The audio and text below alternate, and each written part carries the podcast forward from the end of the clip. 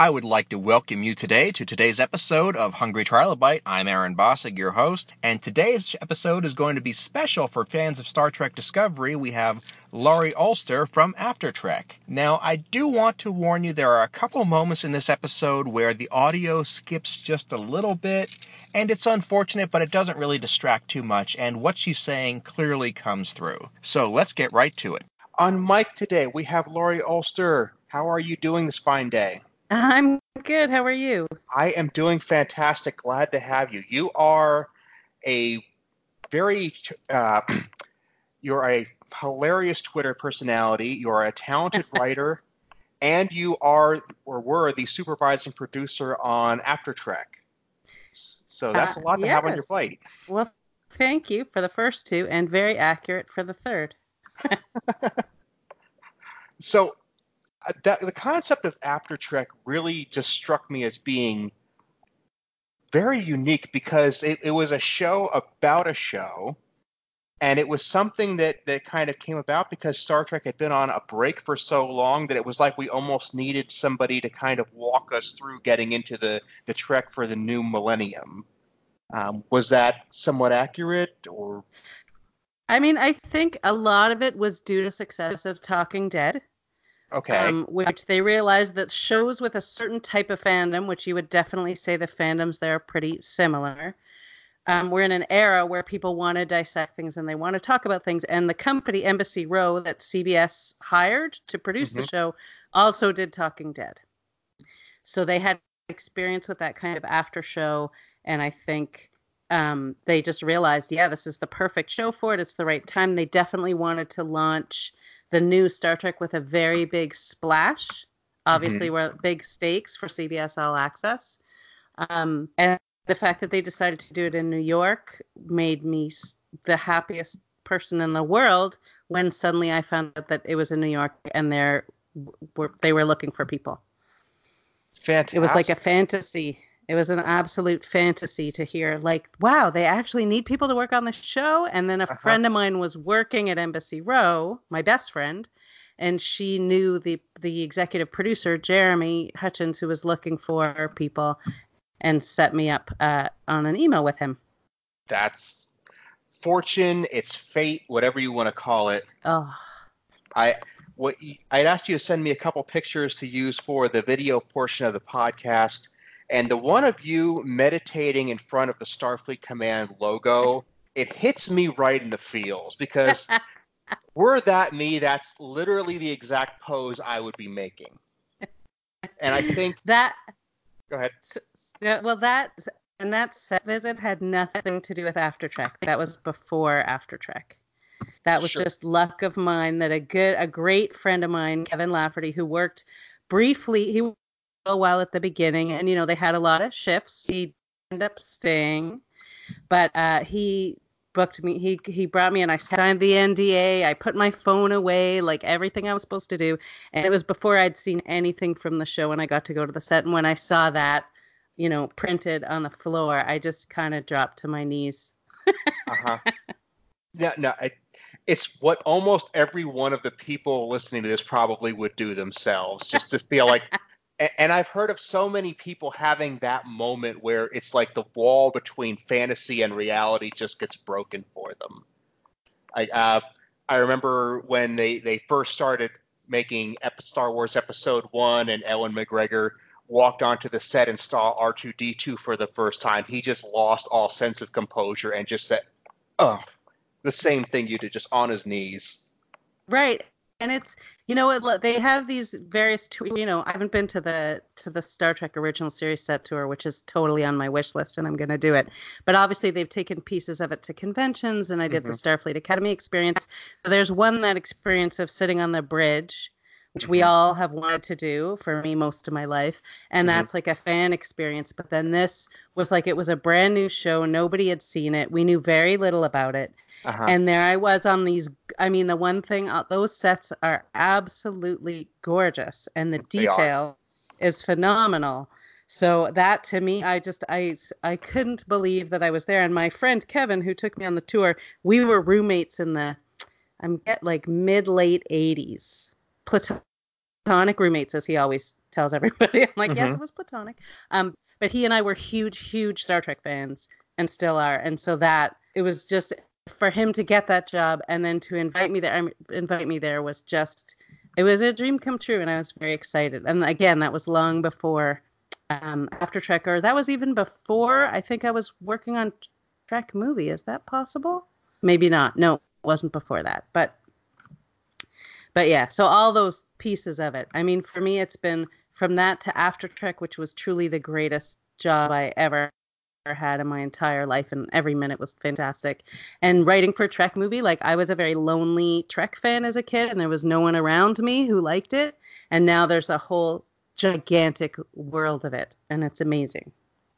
it really is the trek universe uh, in the real world with the fandom has expanded so much and i mean between the new productions coming out and the internet bringing us all together it's like we finally have a way of connecting with each other in, in ways we haven't before and for one thing the convention circuit now is so much bigger than it ever was at any time in the past we have people planning vacations around Star Trek uh, or, or any fandom they want. I don't want to li- just limit it to Star Trek, but it's the one nearest and dearest to my heart, so I'll, I'll allow myself to be a little biased there.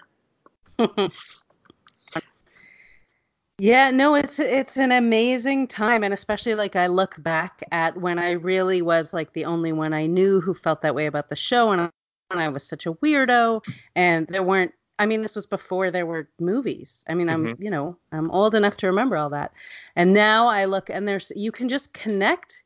It's it's a way of connecting with people, and that like you know people make fun of any kind of fandom sometimes, but Mhm. I think it actually gets people to connect, which I think is great. And it's over a shared love of something, uh, even when it degenerates into a shared nitpicking of something.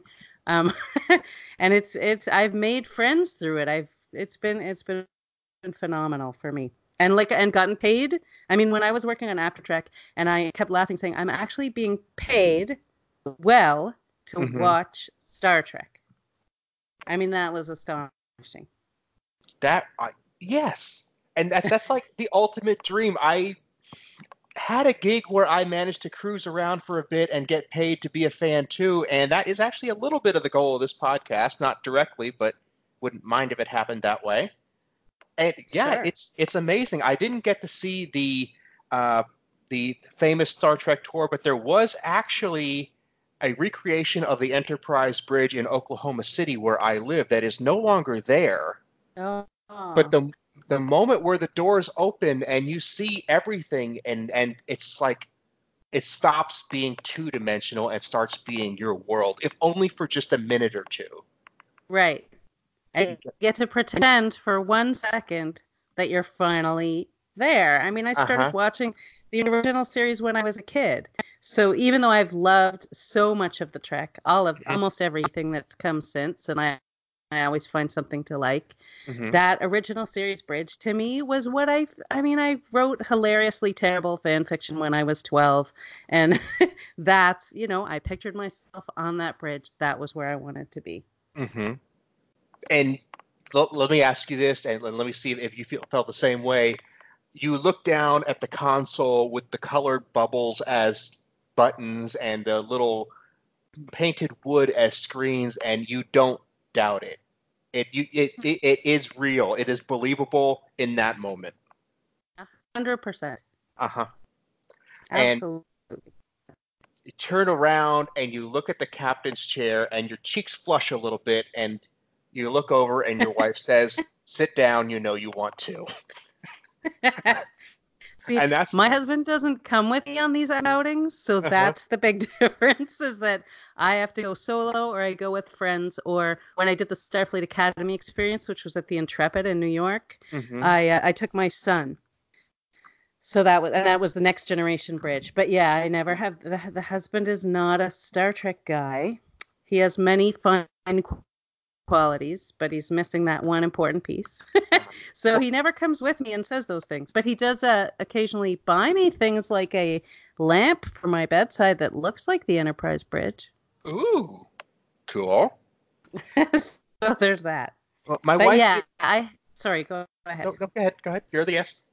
No, no, I would like to hear the story about your wife. I, I was going to say she is a fan, but to different degrees. And that's actually one of the more fun parts is getting to weigh the the different uh, levels of, of fandom between us because sometimes just being more or less a fan brings a different perspective and that's a lot of fun too yeah no that is fun i mean that's my son's just started to I mean, he teases me and he knows that he can get me to like hang out longer if he puts on Star Trek. But I think he's he's gravitating towards Deep Space Nine these days. Uh-huh. But he still thinks Captain Kirk is like the man. Of course. So that that's good and he does enjoy some of it and he talks about some of it with me but yeah very you know to a much smaller degree but thanks to trek movie i would say which i write and edit for and do social and copy edit with a whole team of amazing people like i finally to me i found my community mm-hmm. there and with everything that comes with that which is covering all these things and doing stories. And then after trek i mean everybody on that show was a fan and to different degrees but everybody there was a fan. And so that was fun too also because we were all you know we're watching discovery. We were getting rough cuts. We were looking at scripts. We were talking to the writers to ask them questions about the choice that they were doing and talking effects guys. And so that was you know there were a couple of us who were very very hardcore and interested in every single little detail and connecting the dots. And then there were other people that were sort of newer to it and liked some of it and they were still very joyful about the whole thing. So yeah it's definitely brought it went from being this thing that identified me as a weirdo to this thing that has united me with what's connected me with other people. You dropped out for a second or so there but i think we got the gist of it. So just want to give you a heads up oh yeah um, I, it might be my wi-fi okay uh, but I, I, will say that I, I, have to express my appreciation for After Trek because, especially in those dark times between the last episode of Enterprise and the premiere of the 2009 movie, when you really felt like there might never be Trek again, Trek movie really was one of those things. Like, no, there, there's hope. There's a glimmer out there. And and I've kept reading it ever since then, just because I just enjoy the community, like you said, it's a great resource, and I think I'm going to put it in the geek resources section of the show today. It's a it's a great site, and I discovered it because I was researching. I didn't know. I mean, I'd given up on there. I wasn't even looking, assuming there was a whole Star Trek world out on the web, which is so funny because I was working in digital, mm-hmm. so I was a website director, and um, and I just assumed, well, there's still nothing. Nobody cares about Star Trek but me. There'd been some movies. Everybody sees them and forgets, whatever. And then I was doing research to write about Star Trek Beyond for Fuse, which is where I was working at the time. And every time I was looking something up, I found myself on Trek Movie. And they had interviews and opinion pieces and all these things and news that I really connected with. And then I just reached out to them and, and thought, you know what, I'm not being fulfilled by my job. Maybe they need writers. And they wrote back right away and said they couldn't pay writers, but they were looking for enthusiastic writers. And there's always tickets to things and events coverage and swag and who knows what. And that has been a great the group the group of people working on that site are phenomenal. They're all just great people. I've met most of them in person now. And it's that was a huge change for me because suddenly I got to fulfill all my urges to say everything I want to say about Star Trek and learn more about it with other people doing the same thing. I'm so glad to hear that. You hear so many horror stories about websites and, and how they run some things because, you know, when the money's not flowing, that can bring out the worst in people. So to, to that the, you have a good group of people to work with there is, is really fortunate. And it's good to know the Trek universe is in good hands. Yeah, it's a good, it's a great group of people. Really nice, really smart, really invested, really honest, and also just really fun to hang around with. Like a very supportive group of people, too. Amazing. So, what's been your favorite experience throughout the past, let's say at least since the premiere of Discovery? I mean, honestly, I working to me like as a Star Trek fan, the thing about working on After Trek was, I mean, there's the joy like meeting the actors and talking to the producers and and creating. I loved creating content for other fans, which I've always wanted to do. But as a writer, which is my aspiration, is to write for television. Mm-hmm. I mean, I've written I mean, I mean, um, scripted because I've done mm-hmm. a lot of like I write post copy and I write trivia questions for TV shows and stuff like that. But to be able to and talk with the writers and the producers and about the choices that they made and why they made those choices and where they're headed and what they're hoping to do with the scripts and then talk to people doing special effects or props or set design about what they were thinking and watching the whole thing come together. I mean, it's every book when you're a kid and you get into Star Trek and you read the making of Star Trek and the world of Star Trek and you read all these books about how they make the show. This was actually being there in a way when they're making the show and getting to ask them questions while they're doing it. So to me, that was the most exciting part. And then you get all these little bonuses, like uh, working with Jonathan Frakes a couple of times, which was absolutely phenomenal. I mean, he says everything that everyone says about him is 100% true. And he gives 100% to whatever he does. I got to go to the season two uh, premiere party and do red carpet interviews, and that was for Trek movie. Mm-hmm. And all of that was really, I hadn't done red carpet stuff before, and that was really fun. So, I mean, there's so many pieces of it that are just, just that just fill me with with joy and sustain me for the next you know while while I'm waiting for the next thing to happen or dealing with the fact that there's no more after trek which I am so sad and I'm waiting and hoping but I don't think uh, I don't think they do another one in New York. Well, might not do it in New York, but if you ever just you have the need to just come out and blab about what you think is going on in the Trek universe, you've got my number. We can set something up.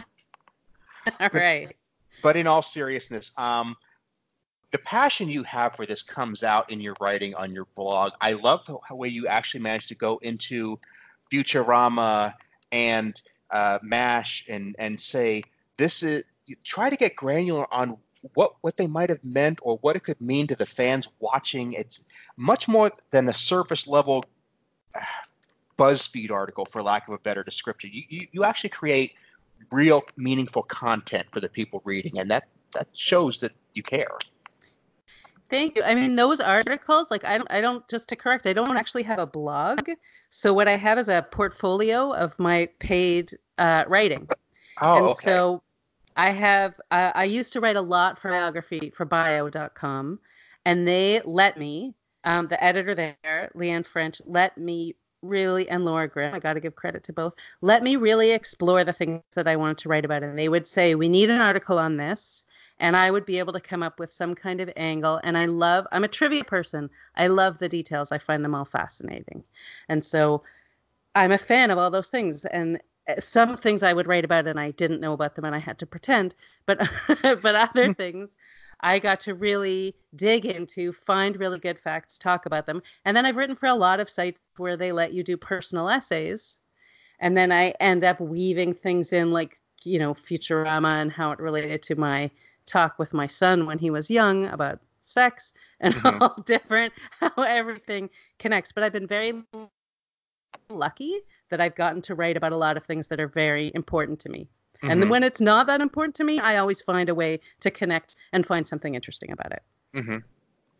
i mean the, the article you did on Mudd's women where you're talking about how that affects the way we see relationships and body image and that was that was definitely a deep cut in a lot of ways. And that is the beauty. So another great site. So that was for Women at Warp. And they're a great site. I love what they're doing. And for me, I've written two pieces for them because sometimes you just need to say something and I have to find the right audience. Like Trek movie isn't the right place for an article like that. No, I felt. I would agree. Um, I did. I didn't think their audience would be particularly interested or receptive. It was burning in my mind for so long, and Women at Warp is a great place, and I've gone there twice now to say things I wanted to say that I knew their audience would connect with. Because I'm not trying to stir up controversy. No. I'm trying to connect with people who feel the same way, and maybe hopefully articulate something that they felt was unsaid.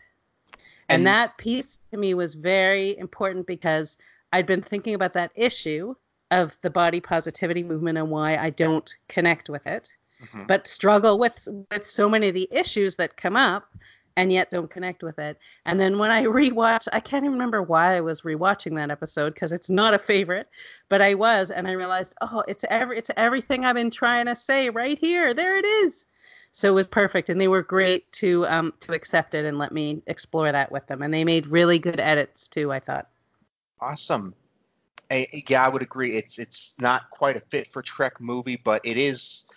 Uh, it, it works in, in a number of ways. First of all, I've always felt like Harry Mudd is one of those characters that everybody wants to see him in a certain light based on their own experiences and he's malleable enough that one person's view may not necessarily be right or wrong. And then when we got to the the newer incarnation of Mudd, where it's like, okay, maybe he's a bit of a darker character, and the fans kind of get into a conflict. Like, no, he's just this goofy little clown, and other people are saying, no, he was pretty sinister even from day one. Yeah, and I actually loved Rainn Wilson's take on him. Like I thought I mean I don't always love when they pull old things and redo it. I haven't been mm-hmm. a fan of every choice that they've made, but I actually thought he was great and my only thing about I what I didn't like was that little throwback ending with the going off with Stella after he'd actually tried to murder everybody and ruin the Federation mm-hmm. um, or Starfleet. So I felt like that ending was like a little throwback nod to the goofy Harry Mudd.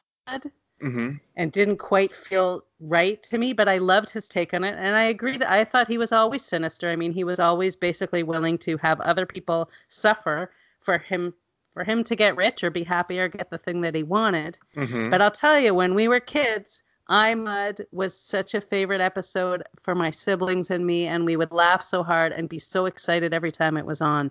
So I connect, I think, to both of those ideas.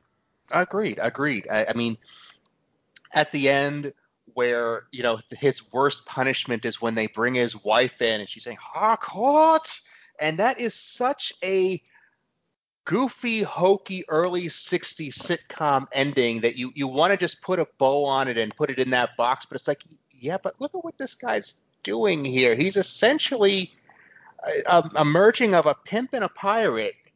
So you can't just completely sanitize that. Right. And then and then at the end of the Rainn Wilson, you know, debacle, um Harry Mudd debacle there, like they just send him off with his wife which you're supposed to feel, oh, you know, is that bad? You know, is that some sort of torture for him? To me, that was a, a throwback to the wrong kind of thing. Agreed.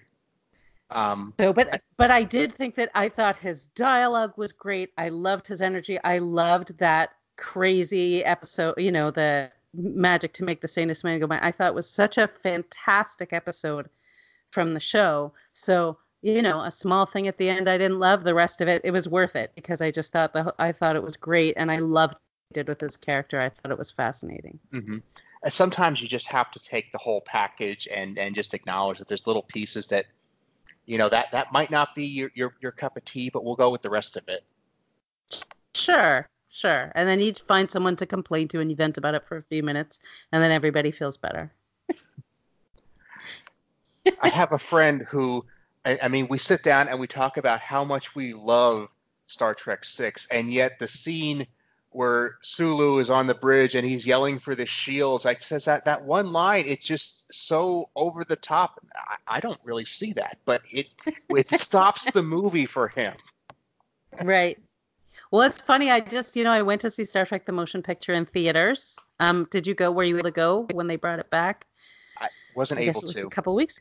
Oh, okay. Yeah. So it was I hadn't seen it in a theater since the day that it came out, um, which was a very long time ago. And I went with a good friend, and we were enjoying it. But the close-ups of Sulu with his eyes just getting bigger and bigger and bigger were so they took you out of it too. Like there were these mm-hmm. moments mm-hmm. that's just Sulu's eyes are widening. You could almost see the script direction, and it was very silly. And still, I you know you you enjoy the whole thing. So yeah, no, I agree with you completely it, uh, Star Trek, the first mo- movie, is not in my pantheon of greats.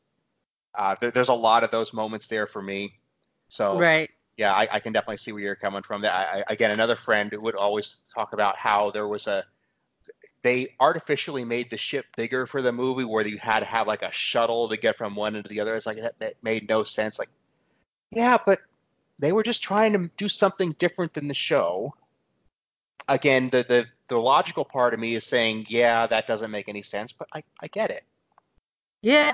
No, and I mean, look, a lot of things don't make sense. I would say in every every movie and every series has something that you're just like, okay, that doesn't make any sense. Mm-hmm. And it's and it's fine. Like you can buy into it or you can be irritated by that thing and still buy into it. I mean, to me, the Star Trek the motion picture was such a huge to me, that was colossal in my life because like I said, there was nothing else. And suddenly mm-hmm. I still remember being, you know, but my mom's friends took me out of school that day with her permission Mm-hmm. We went and lined up first thing in the morning because he couldn't book seats for movies the way you can now. No. So we went and lined up in the morning, and all of a sudden there were other people in the line. And suddenly I was in a crowd of people who would stop what they were doing to go line up for a Star Trek movie on a weekday morning. And that alone, even before we and with with William Shatner and Leonard Nimoy's names on the marquee, that alone was was life changing in yes. terms of what was going on inside my head because you now realize there is a community of people like you who've been invisible to you until now, and now you're in line with them to have a shared experience. And we were all so excited, and everybody cheered and laughed at everything that McCoy said, and and was so excited when Spock showed up, and you know all those moments that feel very slow to a modern moviegoer. Mm-hmm. I milked them all. You circled the ship 10 more times. I don't care. Just keep circling mm-hmm. it. I want to look at it too. So it was all that you know, it's it's to me so connected with with my childhood and that moment and hearing those actors say lines in their as their characters again. So I will always love that movie forever. I and I'm glad you have that and that, that that's one of those things that it, it grounds you as a fan. It becomes part of the, that that experience. Yeah, absolutely. So, what are you working on these days? These days, I'm doing a lot of writing more than producing, although I'd like to get back into producing.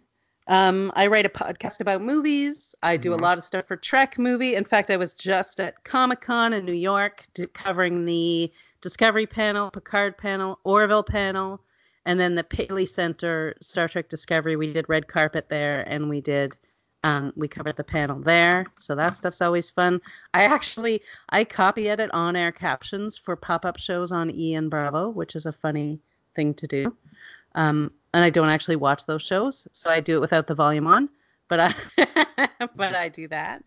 And you know, trying to figure out I, what's next. I'm working on a show idea with a couple of friends of mine that we've been working on for a long time with my writing partners um, that is for you know the parts that I bring to it are definitely influenced by shows like Star Trek and actually Timeless. I don't know if you watch that show. I think it's a great one for Star Trek fans.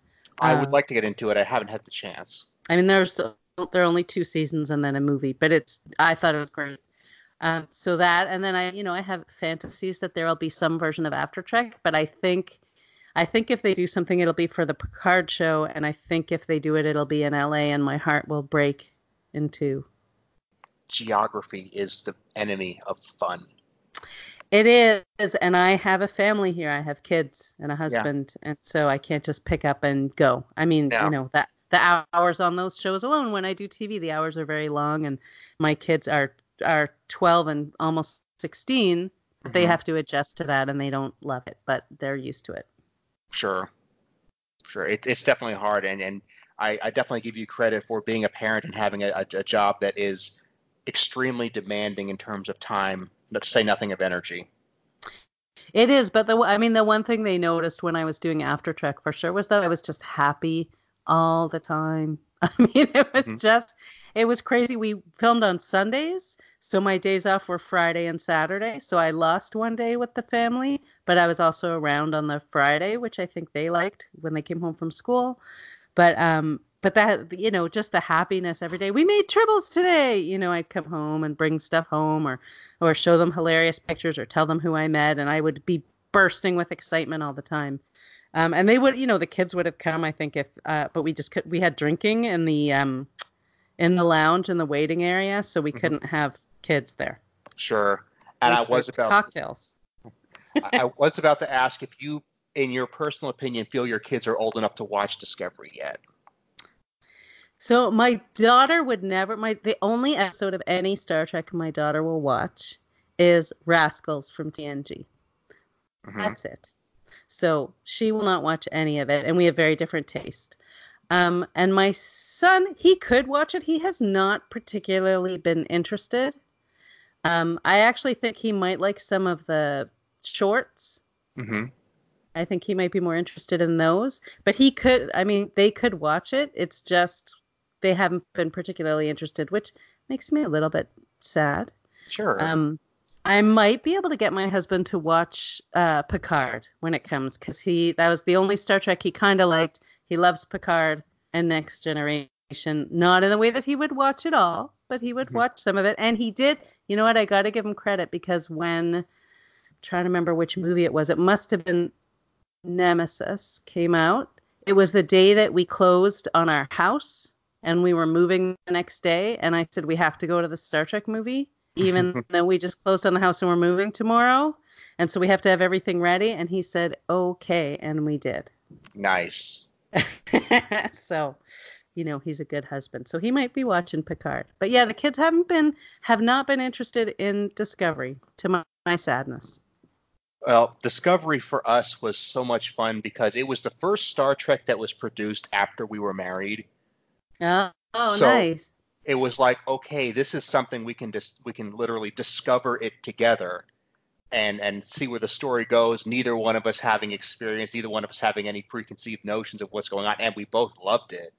And then Picard comes along and it's like, okay, now they're going back into the universe we knew, but it's like um, it's been 20 years, so who knows what's going on there. It's it's a good time to, to be a Trek fan. It really is. And to get into It it, fresh.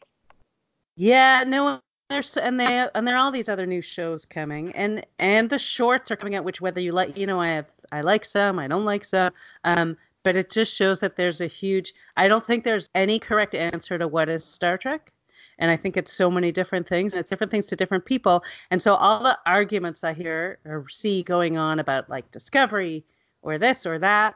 I mean, you could have that argument about anything. Like there are Mhm. people who felt that way about the other shows, like Uh-huh. uh, like Enterprise or Voyager. I mean, to me, Voyager was everything Star Trek was supposed to be, Mhm. and I love that show.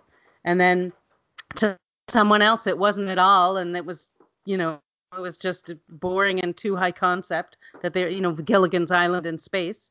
Mhm. So I think it just, I, I think there's sort of room for all of it, and if people would just stop bickering about it, uh, they could enjoy it more. I mean, I get frustrated as someone who does who co-runs social media for Trek Movie. Mhm. And you know, people will take I'll will do a post. Oh, here it's this person's birthday, and they'll take the opportunity to to say crappy things about Discovery. Yeah, at that I'm tired of that. Really, Well, it's like you can say crappy things about Discovery to other people who feel the same way, but don't come to where I am saying ha- positive things Mhm. and try and poop on it. Like in normal conversation, if someone says to you, "Oh, you know, I I love George Clooney," you don't say, "Oh, I hate George Clooney. He's terrible." I mean, I don't think he's terrible, but I like Mhm. him.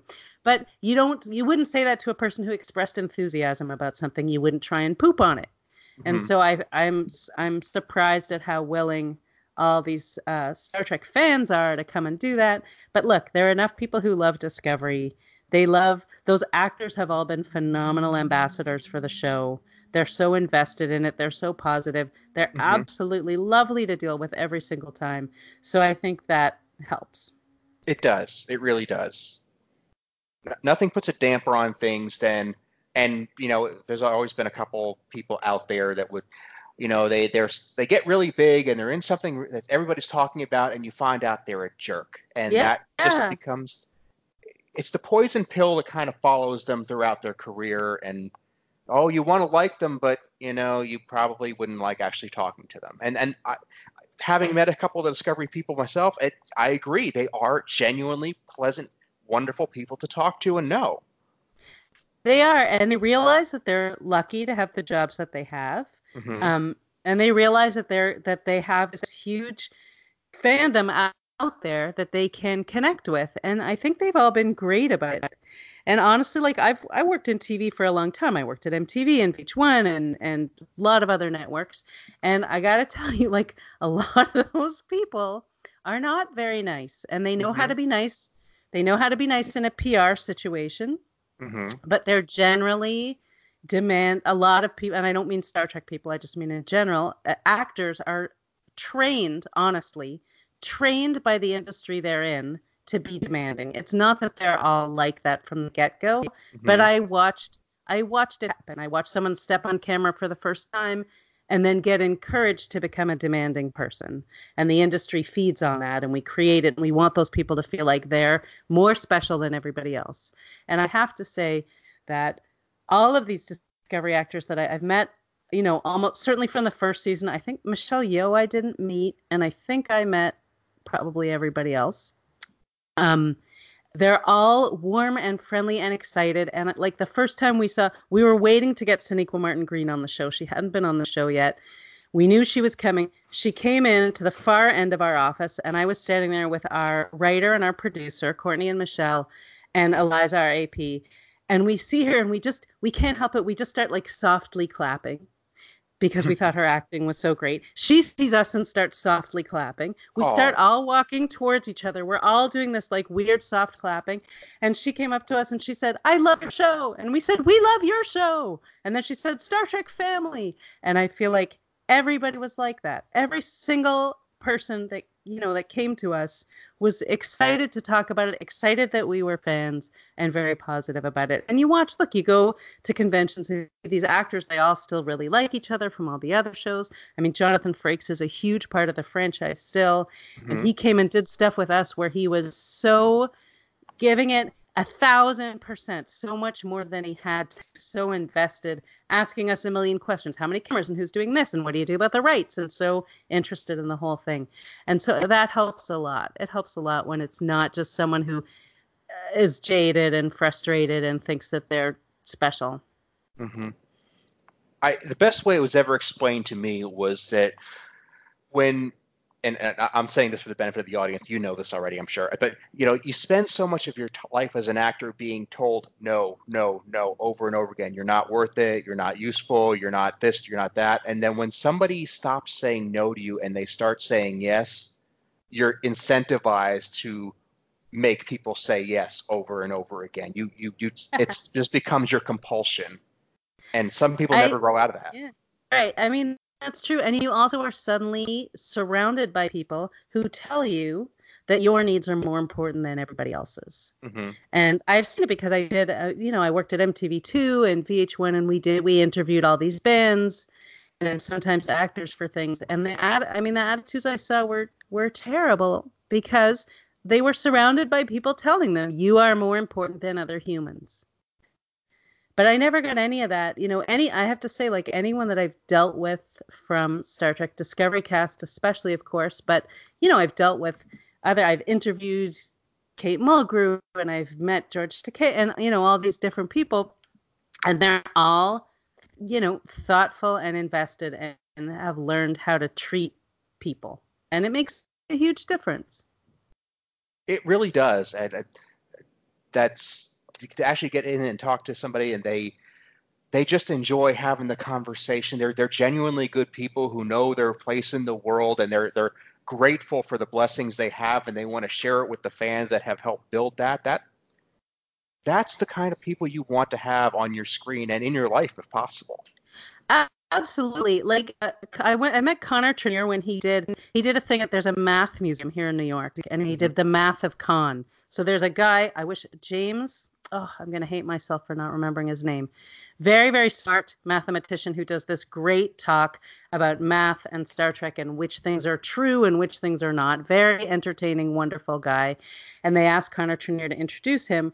And so I did a phone interview with Connor before that for Trek movie. And then I wanted to do something special at the event. And he let my son, who was 13 at the time, do the interview. And he was so warm and funny and just made it so easy for my son. It was a great, it's actually on Trek movie if you want to find it. Um, but again, like that's a, and you know, he has a son, I think fairly a couple of years younger than my son and just that connection and they all they all seem to get it or most of them seem to get it and it's great especially because we look at so many of the you know for me star trek original series was my aspiration as a child so when i've gotten to meet somebody from there which was i guess william shatner james doohan george takei that's it um, it's been it's it's ne- i've never had a negative experience Agreed. Agreed. Well, we're t- all about positivity here. We're about creativity. These stories are the best example of that, and I think this might be a good place to leave it. Okay. Um, so, before I let you go, because I know you've got stuff to do, you've got a whole full day ahead of you. Where can people find you if they want to see more of your writing and hopefully more of your producing down the road? Um, I am so on Twitter. I am Floobish, uh, F L O O B I S H. Um, I love to talk about TV. I'm a TV fanatic. I love uh, so many shows, and I love writing about TV. And there's, I have a portfolio, which there's a link to there. If you ever want to see my latest writing, I think I just put up uh, the first of the Paley Center interviews. um, I'm on Instagram, also Floobish. and I don't know what TV is going to bring me next, but uh, I always talk about it, so it's easy to find to see what I'm doing. I will make sure all of that gets put into the show notes so people have easy access to it. Everything's going to be on my website, aaronbossick.com. And Great. this has been a pleasant conversation. I have really enjoyed myself, and I would love to talk to you again anytime. Me too. Thank you so much. Not a problem. Thanks for having me, and you have yourself a great day, okay? You too. Take good care. Bye.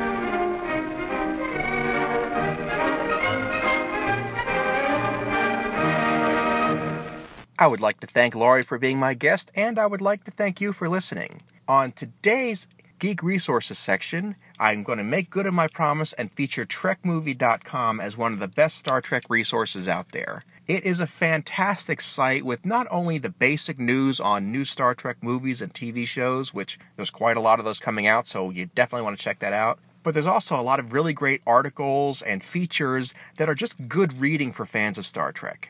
And as for the community building part of the show today, my hint is let's go ahead and do memes. Can you make a meme about Hungry Trilobite? If you can, post it on your site or email it to me at bossigpodcast at yahoo.com. Thanks, and we'll see you next time.